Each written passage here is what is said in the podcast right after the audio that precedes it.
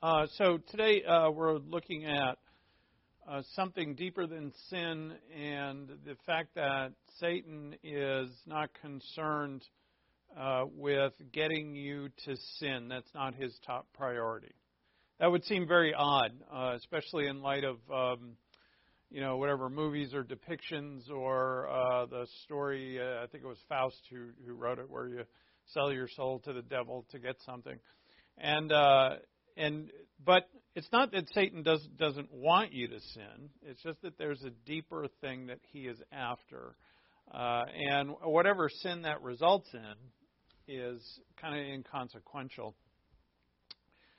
The so what we're going to see today is that lies and deception are truly what the, at base what he's after. This what we see in our passage in 2 Thessalonians 2 is a lawlessness. It's really it uh, kind of becomes a term for his kingdom and the way he operates.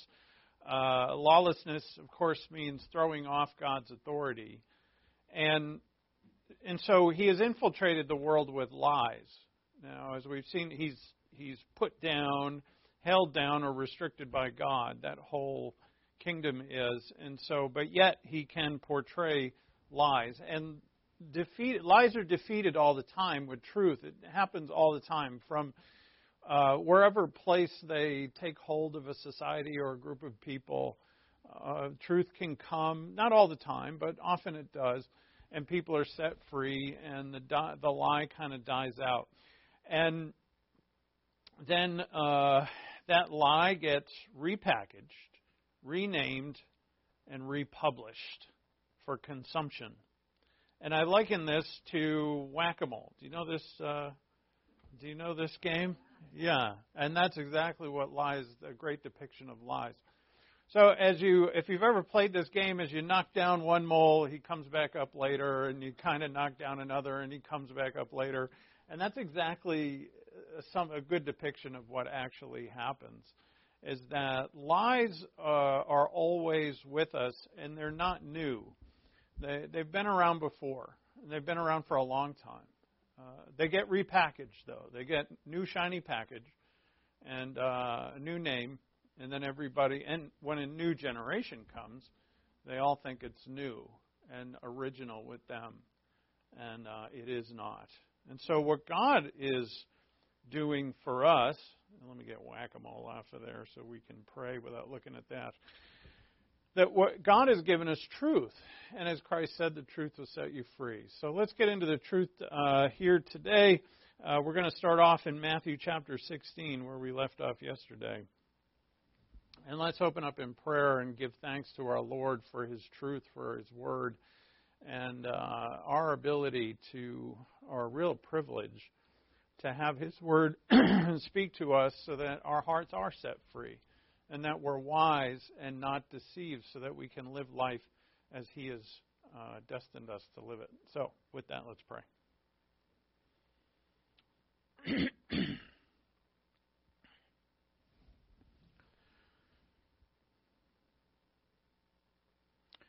Our Father in heaven, thank you for the, your word and thank you for this opportunity to be together and hear it through your Spirit, Father, we are set free by your word. Whatever else is going on in this world, as we saw yesterday, as you teach to us, uh, we are in a, a world of undulation, meaning things go up, go down, go up again.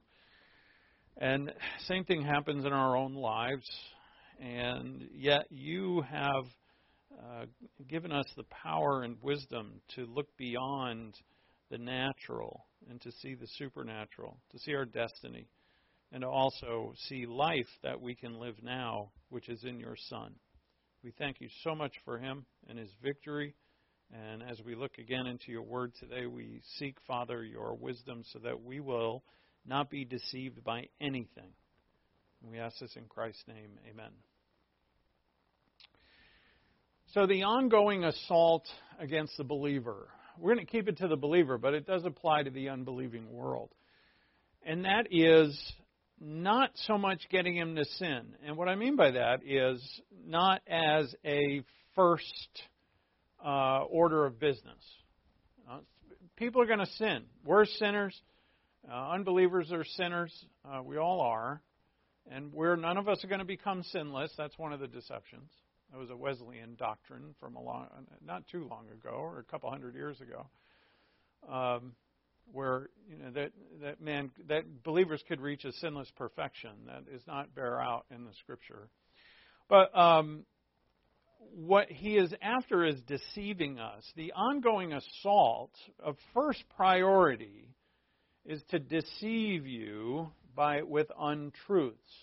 And there's a lot of them. You, say, you know, for us as believers, we may say, well, we have a lot of scripture in our hearts, we have a lot of doctrine in our hearts, and so we can't really be deceived. But there's so many areas of deception that we can easily overlook.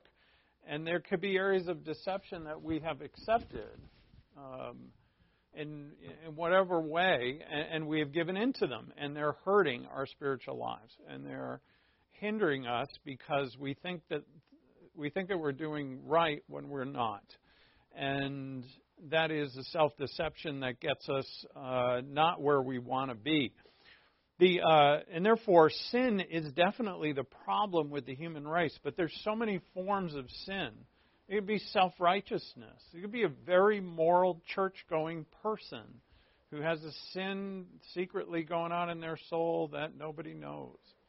Uh, it could be the very obvious stuff like addictions and criminality and violence. Those are very obvious.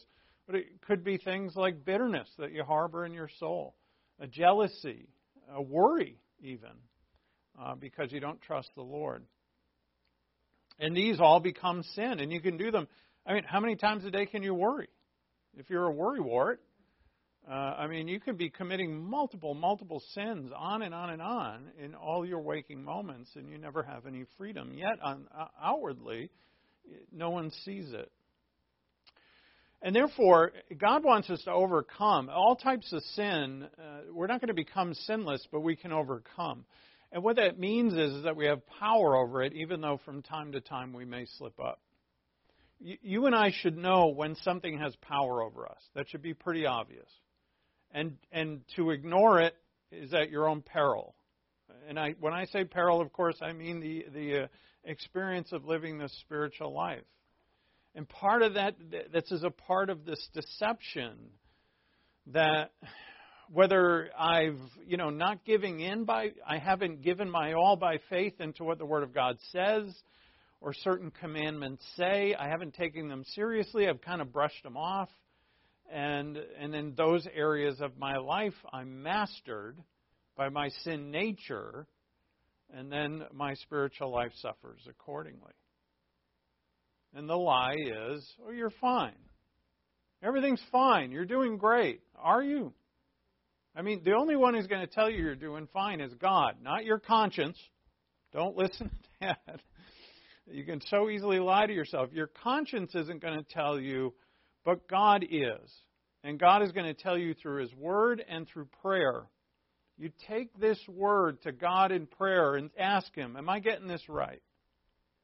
But pe- the only people who do that who actually those who want to get it right. And there's too few of them.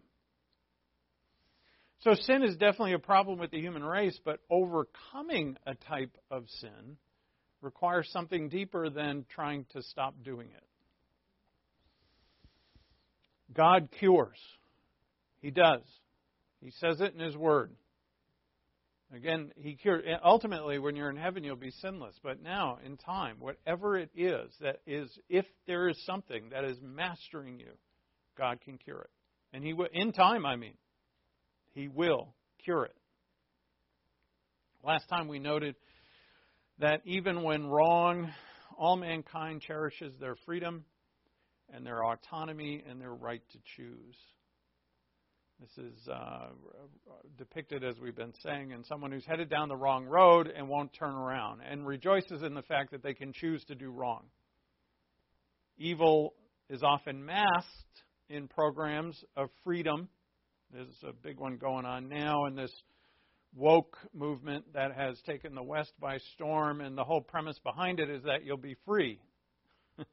God forbid you disagree with it, and if you do, they turn on you and persecute you for your dissent Get that? It's really ironic because dissent is the freedom to choose. God gave us freedom in the Garden of Eden, and we dissented. We said, let's eat. we sinned, and God didn't react to our dissent with his, and our dissent was from his authority. God did not react with destruction. He could have, but he didn't. The enemy does. What if you don't worship the beast in the tribulation? What happens? Does he say, "Well, that's your free, that's your, that's your right, that's your free will"? No, he kills you. You're murdered. But God didn't do this. God is quite the opposite. Our Christ is not the anti. There's a reason he's given the name Antichrist. He's quite the opposite. Instead, God gave us not destruction, but He gave us His Son and destroyed His Son in our place. Amazingly. God gave us His Son and maintained the freedom that we so cherish and so love because we have to choose. We have to choose and we get to choose. He gave us His Son, maintained the freedom of choice that we love. However, the choice and capacity for knowledge that we have in God's image you know, the higher order of the creation is, the more good it can be or the more evil it can be. And equally so. Our capacity for evil gives us, uh, sorry, our capacity for knowledge gives us a great capacity for evil. But our capacity for knowledge also gives us a great capacity for good. So, what does the enemy want? Well, the enemy wants us to do evil, but not independent from him. I mean, like you know, if you're all if you, if the whole human race is sinning and paying no mind to the program that Satan has devised, he doesn't like that. I mean, no despot really does. The enemy is empty. Satan is empty. He has nothing. And so, like all who are empty, they want to consume. Right? Why do why do addicts keep going back to what they're addicted to? Because they're empty. And they keep taking it so that they can at least try and stave off or anesthetize the emptiness that's in them. And the hope is that they'll fill it. But you won't. The enemy is empty, wants to consume us, and so the enemy seeks to devour. The devil prowls about like a roaring lion seeking to what? Devour us. God is not empty. God is full to overflowing. And therefore, God does not want to consume us. God wants to bestow favor. He wants to give to us. That's what grace is. God also does not show himself to us visibly. How many times have you wished that he would? And it's at those times where you just long for him to show, show himself that it would do you a great harm if he did. Because not only does God want to give to us, and then we say, well, if He wants to give to us so graciously, why doesn't He just come and show Himself to me? Imagine you could see the face of God. I mean, literally. I mean, imagine you could see, even not the face of God, but let's say some manifestation of Him, what we call a theophany. Let's say you could see it. We'd be looking so much at the form and so dazzled by it that we wouldn't care to really know what it was about. Right? If you're so dazzled by something, do you sit there wondering what it's about? Generally not.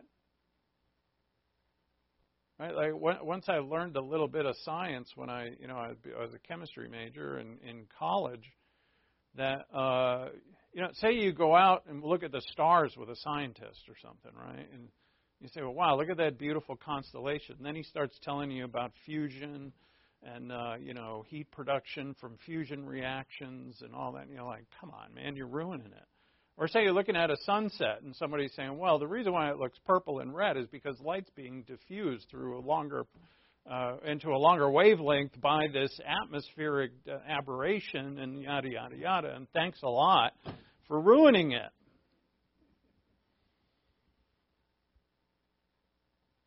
But we don't see God.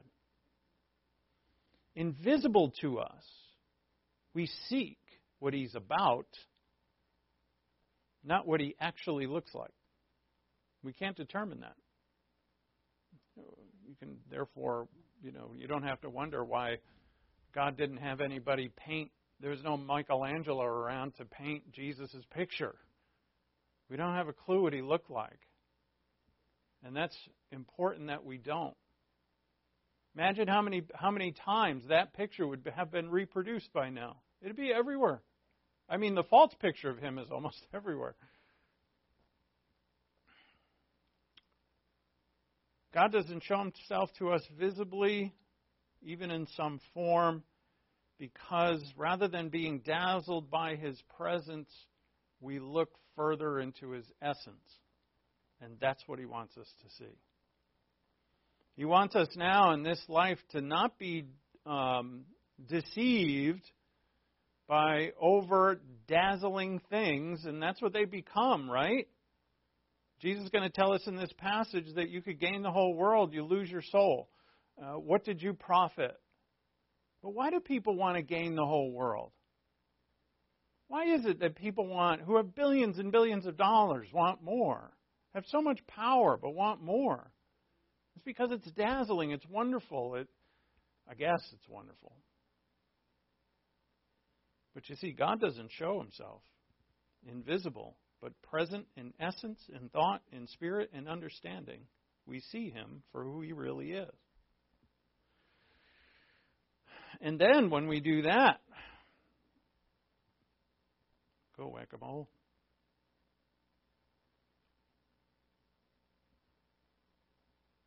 All right. We get to choose. I don't want this slide, not yet. I don't want whack a mole either. All right, get out of here. Uh, we get to choose who will reign over our lives, over our spirit, our heart, our soul. That's our life. And our bodies. Don't fall for that. It's a Gnostic lie that you, you get to control this. The body's yours. My body, my choice? No.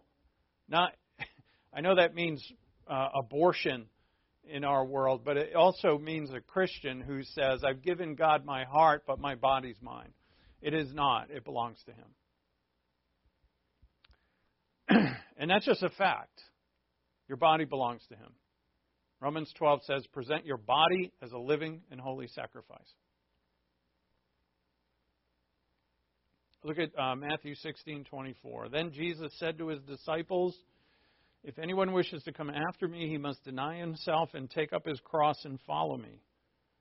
For whoever wishes to save his life will lose it, and whoever loses his life for my sake will find it. You see, that's a truth.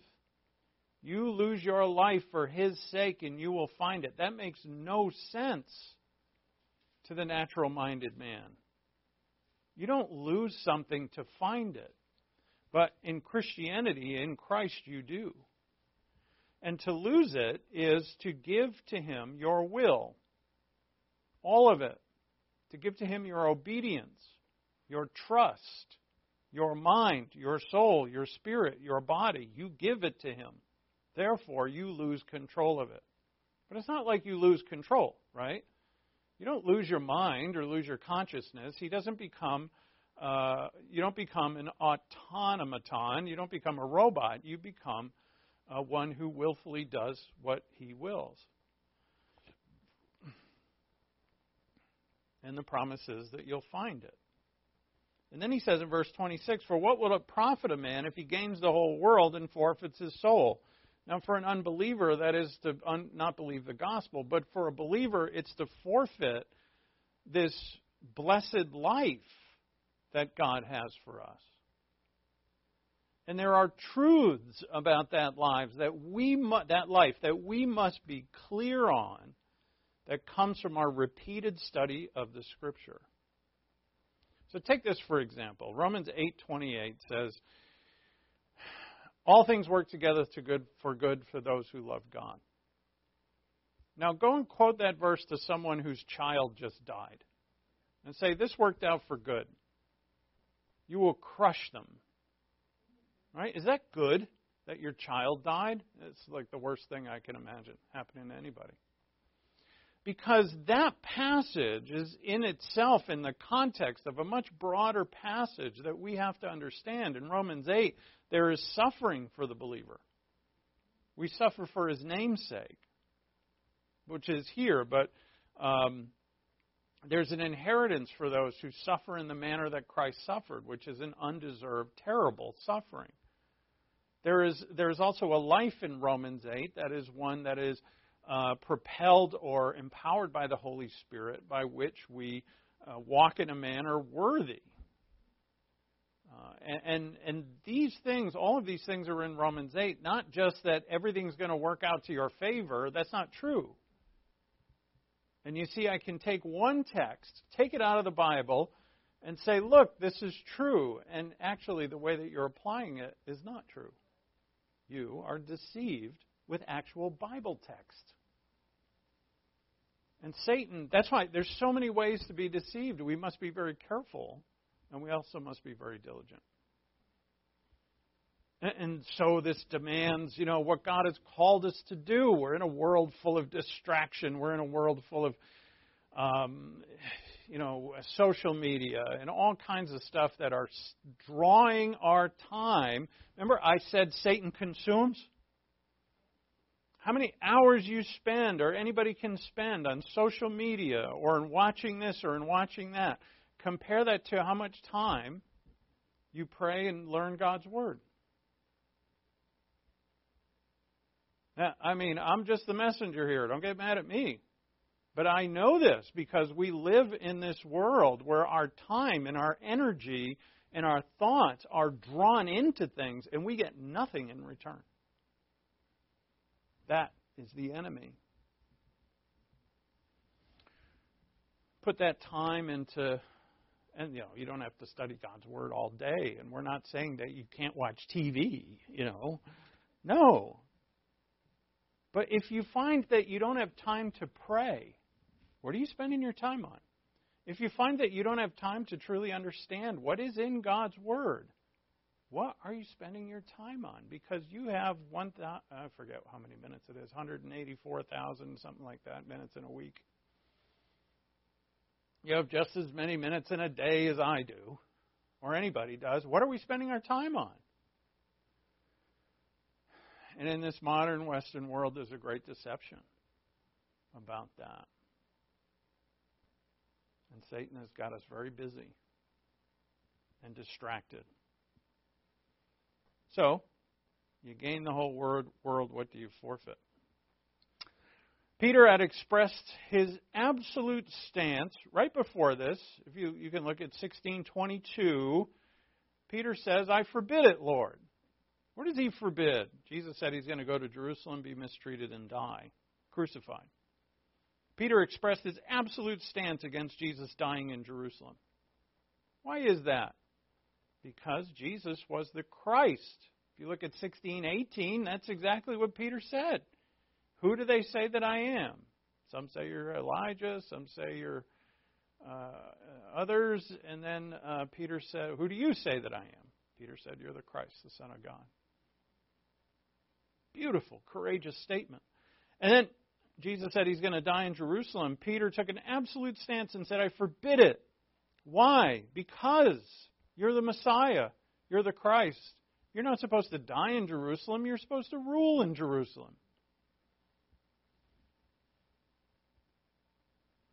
Why was Peter deceived? The truth of the matter is, is that we must want Christ, not what we think Christ has come to give us. We must want Him no matter what He gives us. You see that? He said it here. If anyone wishes to come after righteousness, he didn't say that. Justice, blessing, heaven, he didn't say that. If anyone wishes to come after me, he must deny himself and take up his cross and follow me. I think it's in Luke's account where he says, and deny himself daily. And that's losing your life. You deny yourself not just yesterday and today I've got it for myself. You deny yourself daily. The truth of the matter is that we must want Christ. What we choose must lead us to a reality of relationship with Him. Right? We're given this choice, and we're in this deceptive world. And we, our choices are real important. What we do at our time uh, what we choose to put into our souls, what we choose to say every single day, living one day at a time. Don't get you so we don't get so stressed out about years at a time, but just today. What are my decisions? And I must understand that I live in a world where the restrained lawlessness cannot manifest itself on the earth the way that it wants to. 2 Thessalonians 2 but it is allowed to manifest itself in terms of propaganda, lies, deception. And this is the main way at which Satan tries to rule, though he can't really truly rule the world. I mean, we know he's the prince of the power of the air, but the tribulation is not going to happen until God allows it to. And he can't put his man on earth. Not yet. So he spreads the lie. What we choose must lead us to a reality of a relationship with Christ personally. Now, think about it. You could do all kinds of things that look good, or look like good works, and you could do them for all kinds of reasons. There's some very moral churchgoers, very moral, go to church every Sunday, and they're far from Christ. There are some very moral church teachers, pastors, deacons, and so on who are far from Christ.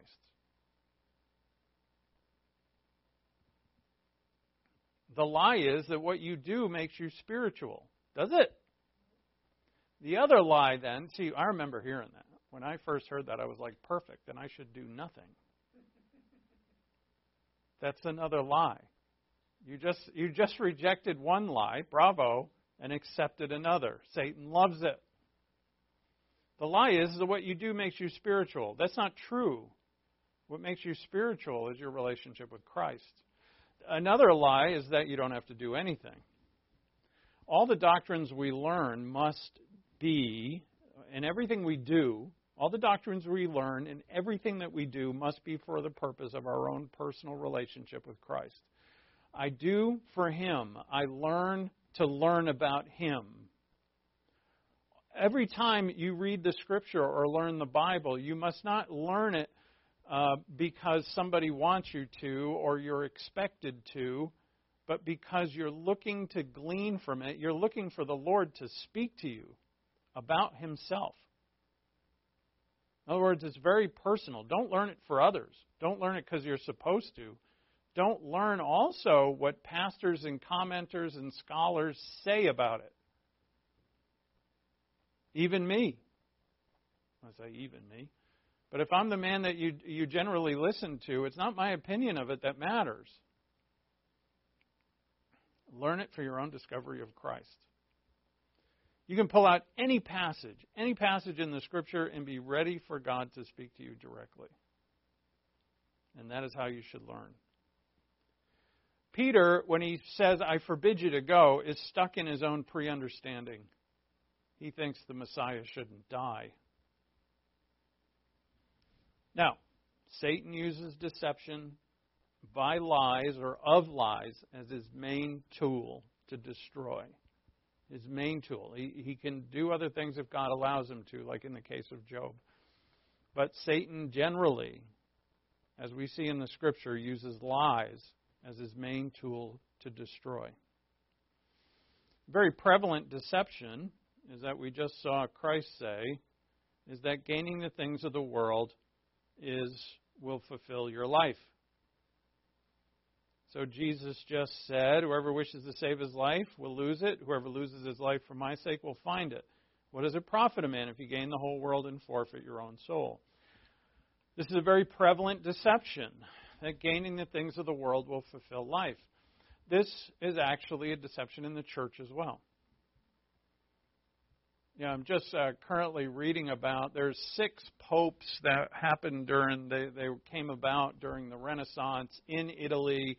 I think one of them was Spanish, the other five were all Italian, and it was when you know Italy had gotten just so decadent and humanistic and secular and rich, and these popes, oh, they did the same thing. And not a holy one among them and uh, they were awful. They're just awful. And what had happened is, you know, I, I understand that Catholic Church had already been far corrupted by that time. We're talking around 1400, but it's, you know, they had they'd seen this flow of money and power, and they say, yeah, let's get me some of that, and it just flowed right in. Uh, as the book of Proverbs says, be careful who you keep company with.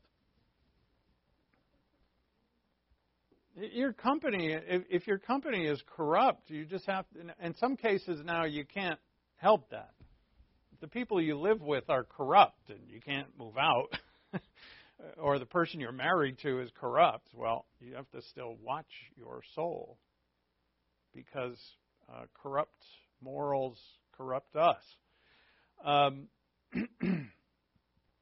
so very prevalent deception, and Paul writes in 1 Timothy 6:17, instruct those who are rich in this present world not to be conceited or to fix their hope in the uncertainty of riches, but on God, who richly supplies us with all things to enjoy.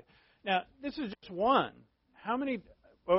So it made me think today uh, in the book of Proverbs, as I'm reading through right now, in Proverbs 1 through 9, you have pretty much there an introduction. And, and it says, you can summarize, get wisdom, don't be stupid, right? That's a, that's a real bad summary of Proverbs, but it's basically fear the Lord, get knowledge, get wisdom. If you don't, you're going to suffer greatly.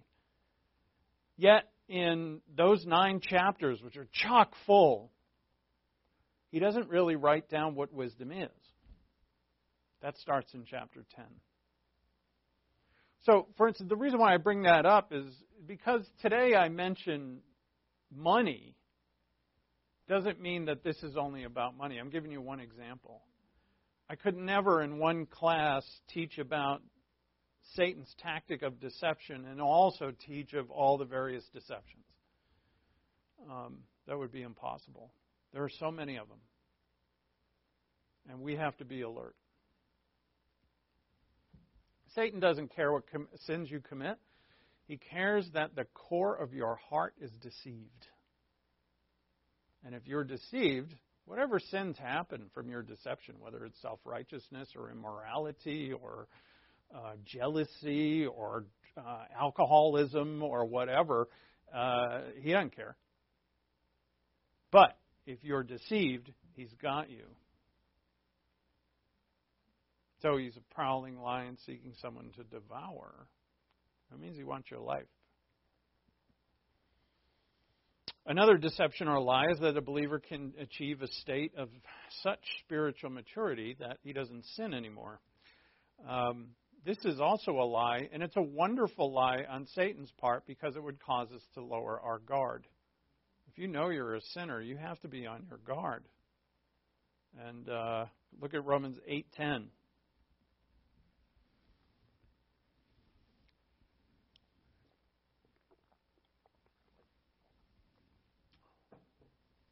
Romans 8:10.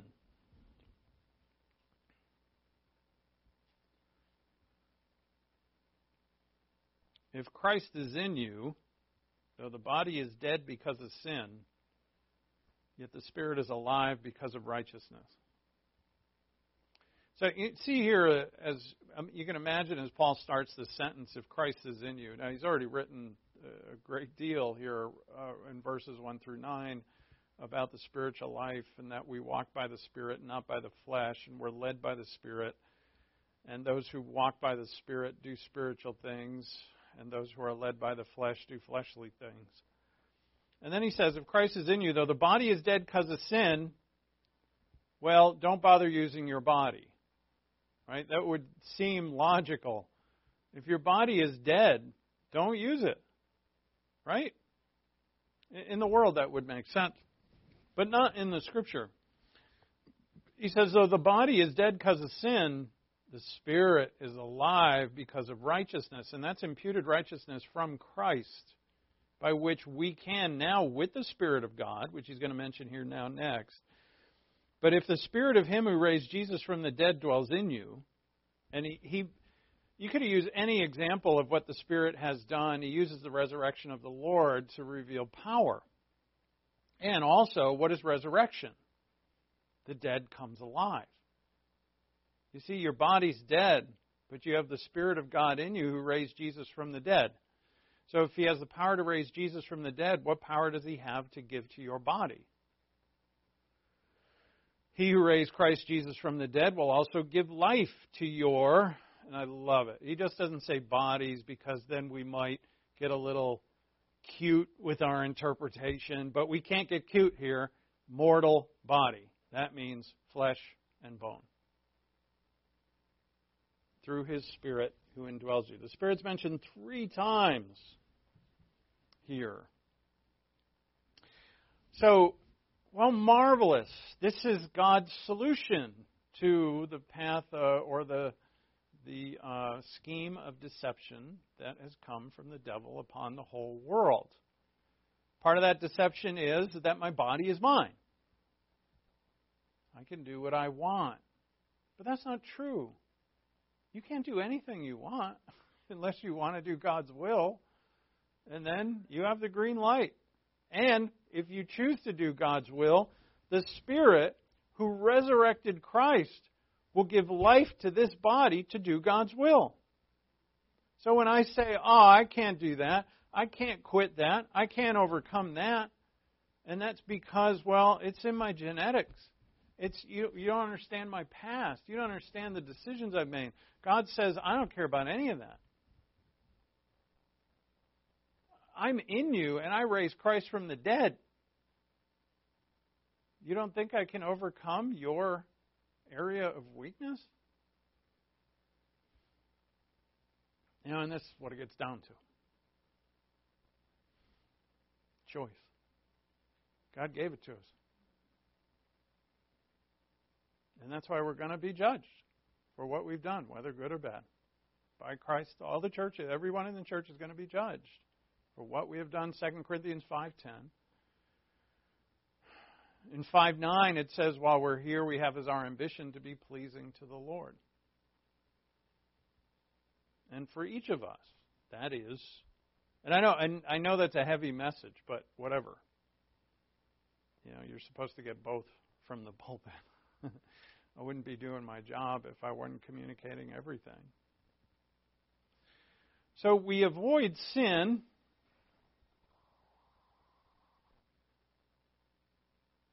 Oh, I got my slides out of order. That's right.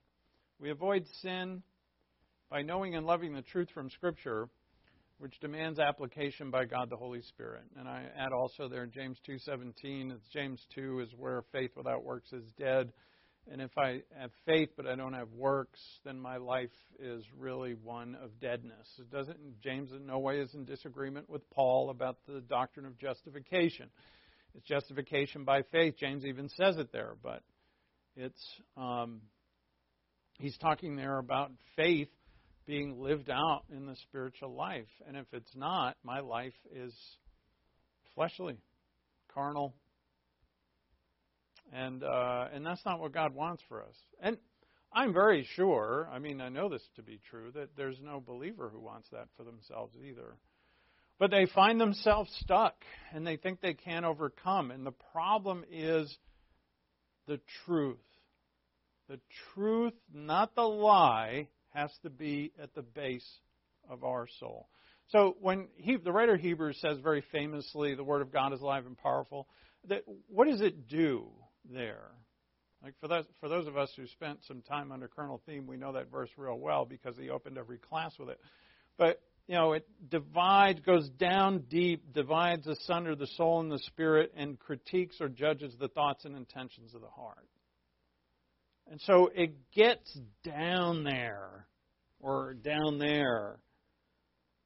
And I think for a lot of us, or some of us, that when it starts getting to the place where it's tender, and tender meaning that's where my own secret room is, where I want to do what I want to do. And in the back of my heart, I'm like, yeah, I know this isn't God's will, but I'm going to keep doing it anyway. That the Word of God is getting in there and knocking on that door. Mm. And, and you know, it's up to us. completely up to us. God preserves our free will. but it will be painful. So when we look at our passage, 2 Thessalonians 2, let's turn there real quick. We can see what his deception is about. But again, it's not going to be specifics here. It's not that we don't find specifics throughout the New Testament, but uh, here we don't. We find the general category. So look at 2 6, because this is what tells us that he doesn't have free reign on the earth. And you know what restrains him now. And he's, he's talking about the Antichrist, which is really the, the manifestation of Satan's kingdom of lawlessness on earth. You know what restrains him now, so that in his time he will be revealed. And that time is determined by God, not by him. For the mystery of lawlessness is already at work. That means it's working. Only he who now restrains will do so until he is taken out of the way. Now, again, what that restraint, what is God using to restrain? Paul doesn't tell us, but so therefore, it's not important for us to know. What's important for us to know is that he is restrained. We can debate who the restrainer is and probably gain some insight. You know, anytime you're searching for something and studying Scripture to find it, you're doing yourself uh, a good thing. But you also have to be understanding that you might not find your answer. So, what is the lawless one trying to do while he's restrained? We find out in other passages, and in this one, that when he's no longer restrained, there's things that he's going to do. And, you know, with the, with the desire change from now until then of this lawless, you know, Satan and his lawless one and all the lawlessness that he wants to be on the earth? And the answer is no. Uh, he wouldn't change. He, uh, his lies revolve around what he wants and what he loves. And when he gets his chance to truly rule this earth physically with this man of sin on the as the king of the world, he's going to do what he loves to do. And it's awful. It's awful.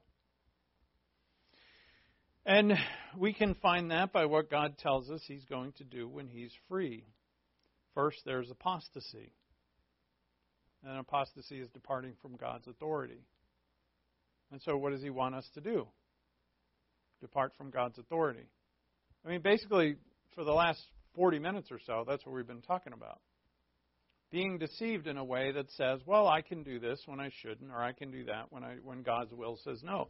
What is that? Well, I'm throwing off God's authority in some part of my life and claiming the authority over my soul in that area of my life. I get to do what I want. I have a right.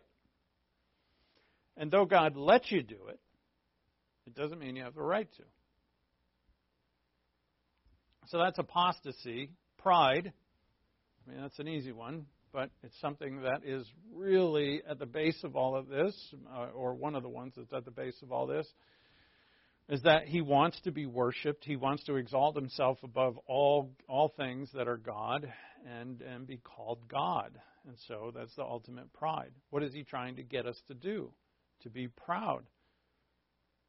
So you could be that Christian who actually does get it. You you're you learn God's word, you serve, you sacrifice your life, you pray, you you you study, and he's waiting to plant some pride in you.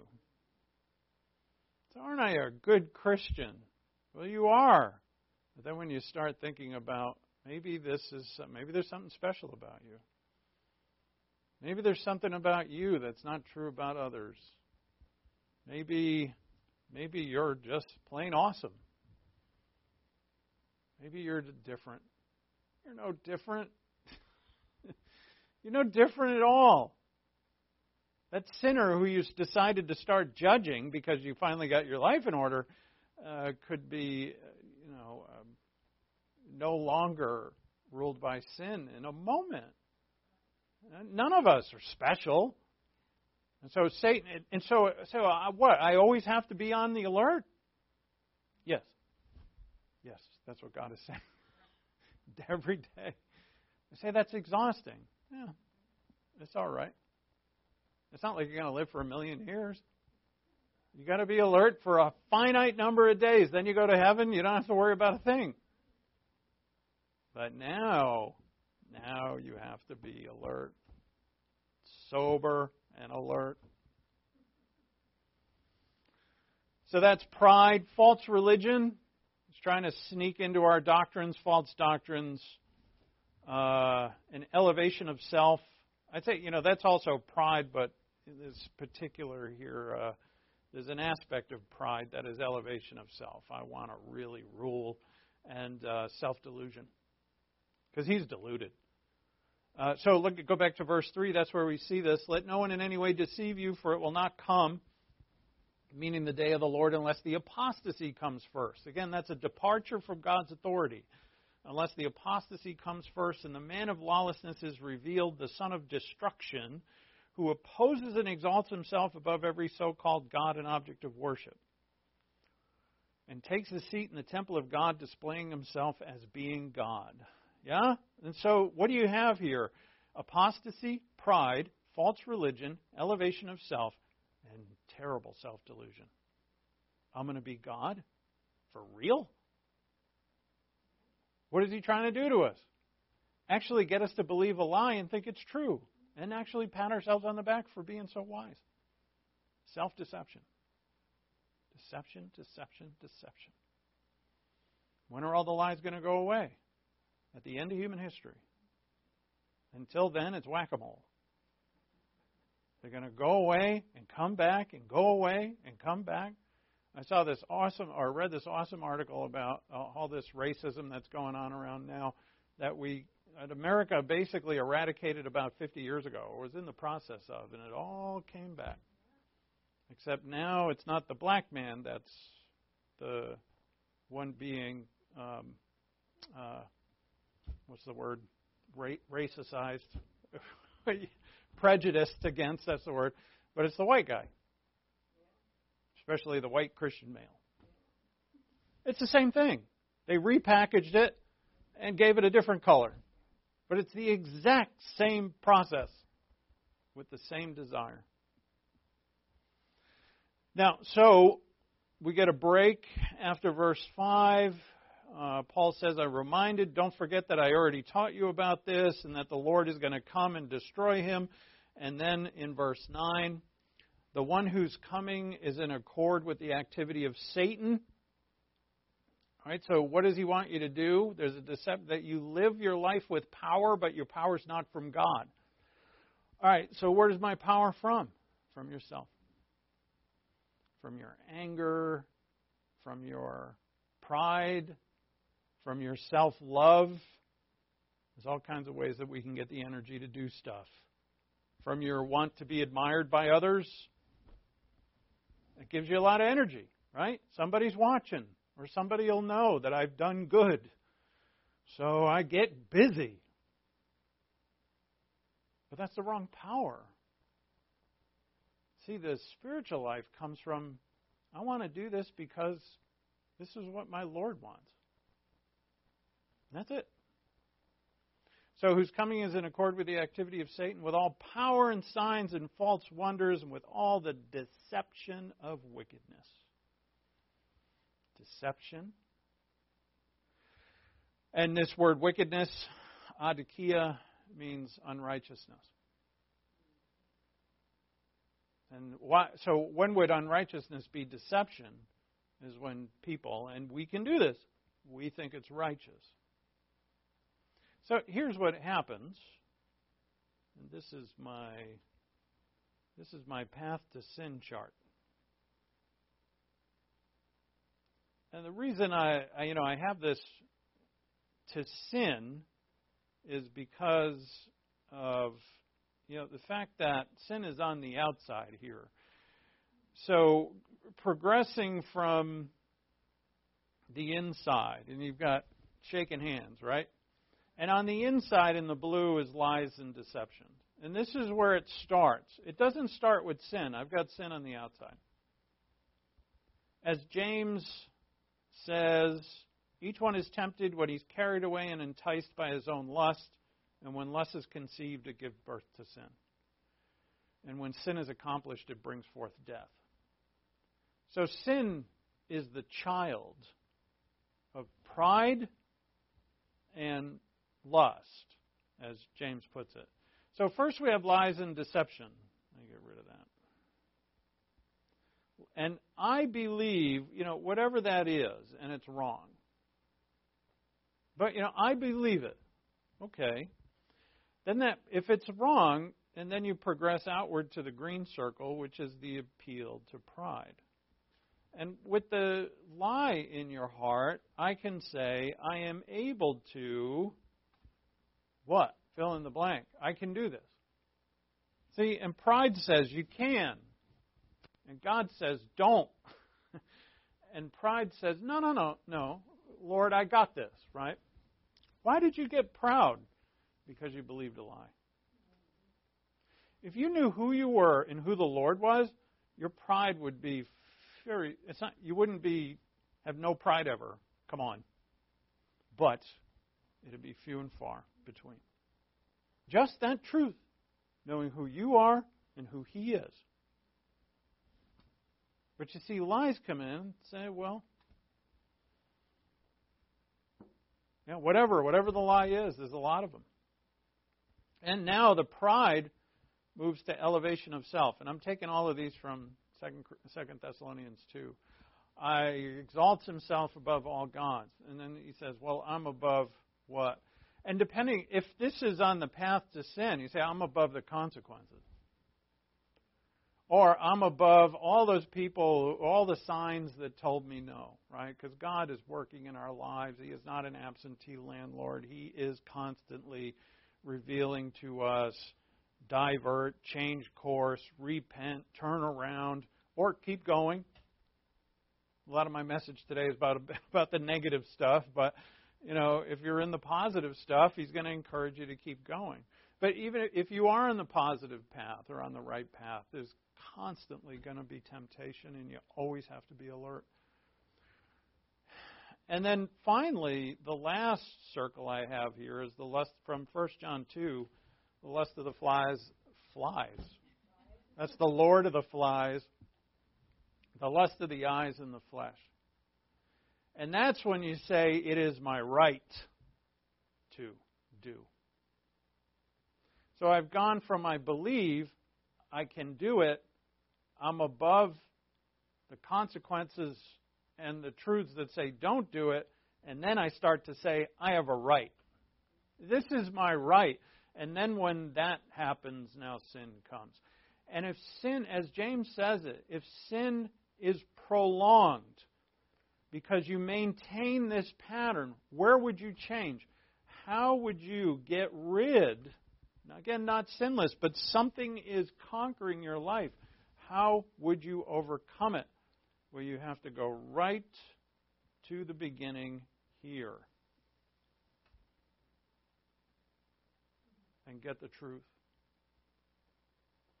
You see, because when you look at the truth, you're looking into the mirror of the glory of God and it shines back to you. And when you look at that, you see truth, and truth says, I'm broken here. I'm not so broken here. And where I'm broken, I need to change. And then I start seeking that change. Now, seeking it alone, that's a lie. You'll be right back. When you start doing that, your sin will be there. It'll be just a different one. Right? That's when people they trade in one master for another who's just as awful and perhaps even more awful. So you, all you're going to do is change the sin. What we want to do is get rid of it. And how we're going to do that is here. We're going to change this to truth. And there's only one place truth is the Scripture. And then this whole thing will change. Pride becomes humility. Elevation of self? No. More and more elevation of the Lord. Lust? not for the flesh, but a desire for Him. And then sin becomes righteousness. But it all has to start at the base. And that's why Satan, Satan, whatever sins you're, at, you're after, he doesn't care. What he cares about is this. This is where the Word of God that's alive and powerful is going in to change. It judges the thoughts and intentions of the heart. Let it do it. Same for me. I found, I'm reading Proverbs, and I have uh, for a course. I'm loving this course, but I'm you know I've got to read Proverbs in you know in a certain amount of time. And I'm like, okay, I start first thing I start thinking, you know, because now I got homework to do. Right, it's 31 chapters, and I have so many days, so I'm going to do so many chapters a week or a day, and then I'm st- I find myself reading like as fast as I can because I want to get my homework done. And then the Holy Spirit says, "Stupid, you're learning this so that you can know me. It's not just a course. You're learning this so you can be a better pastor. You're learning this so that you can be a better Christian. Slow down." Let me speak to you. And when God speaks to you through the book of Proverbs, right, that's, that's wisdom. We all need more of that. So let the Word of God change that middle circle, and it'll never be finished. Yeah? You'll always be changing it. What Satan wants to do is deceive you.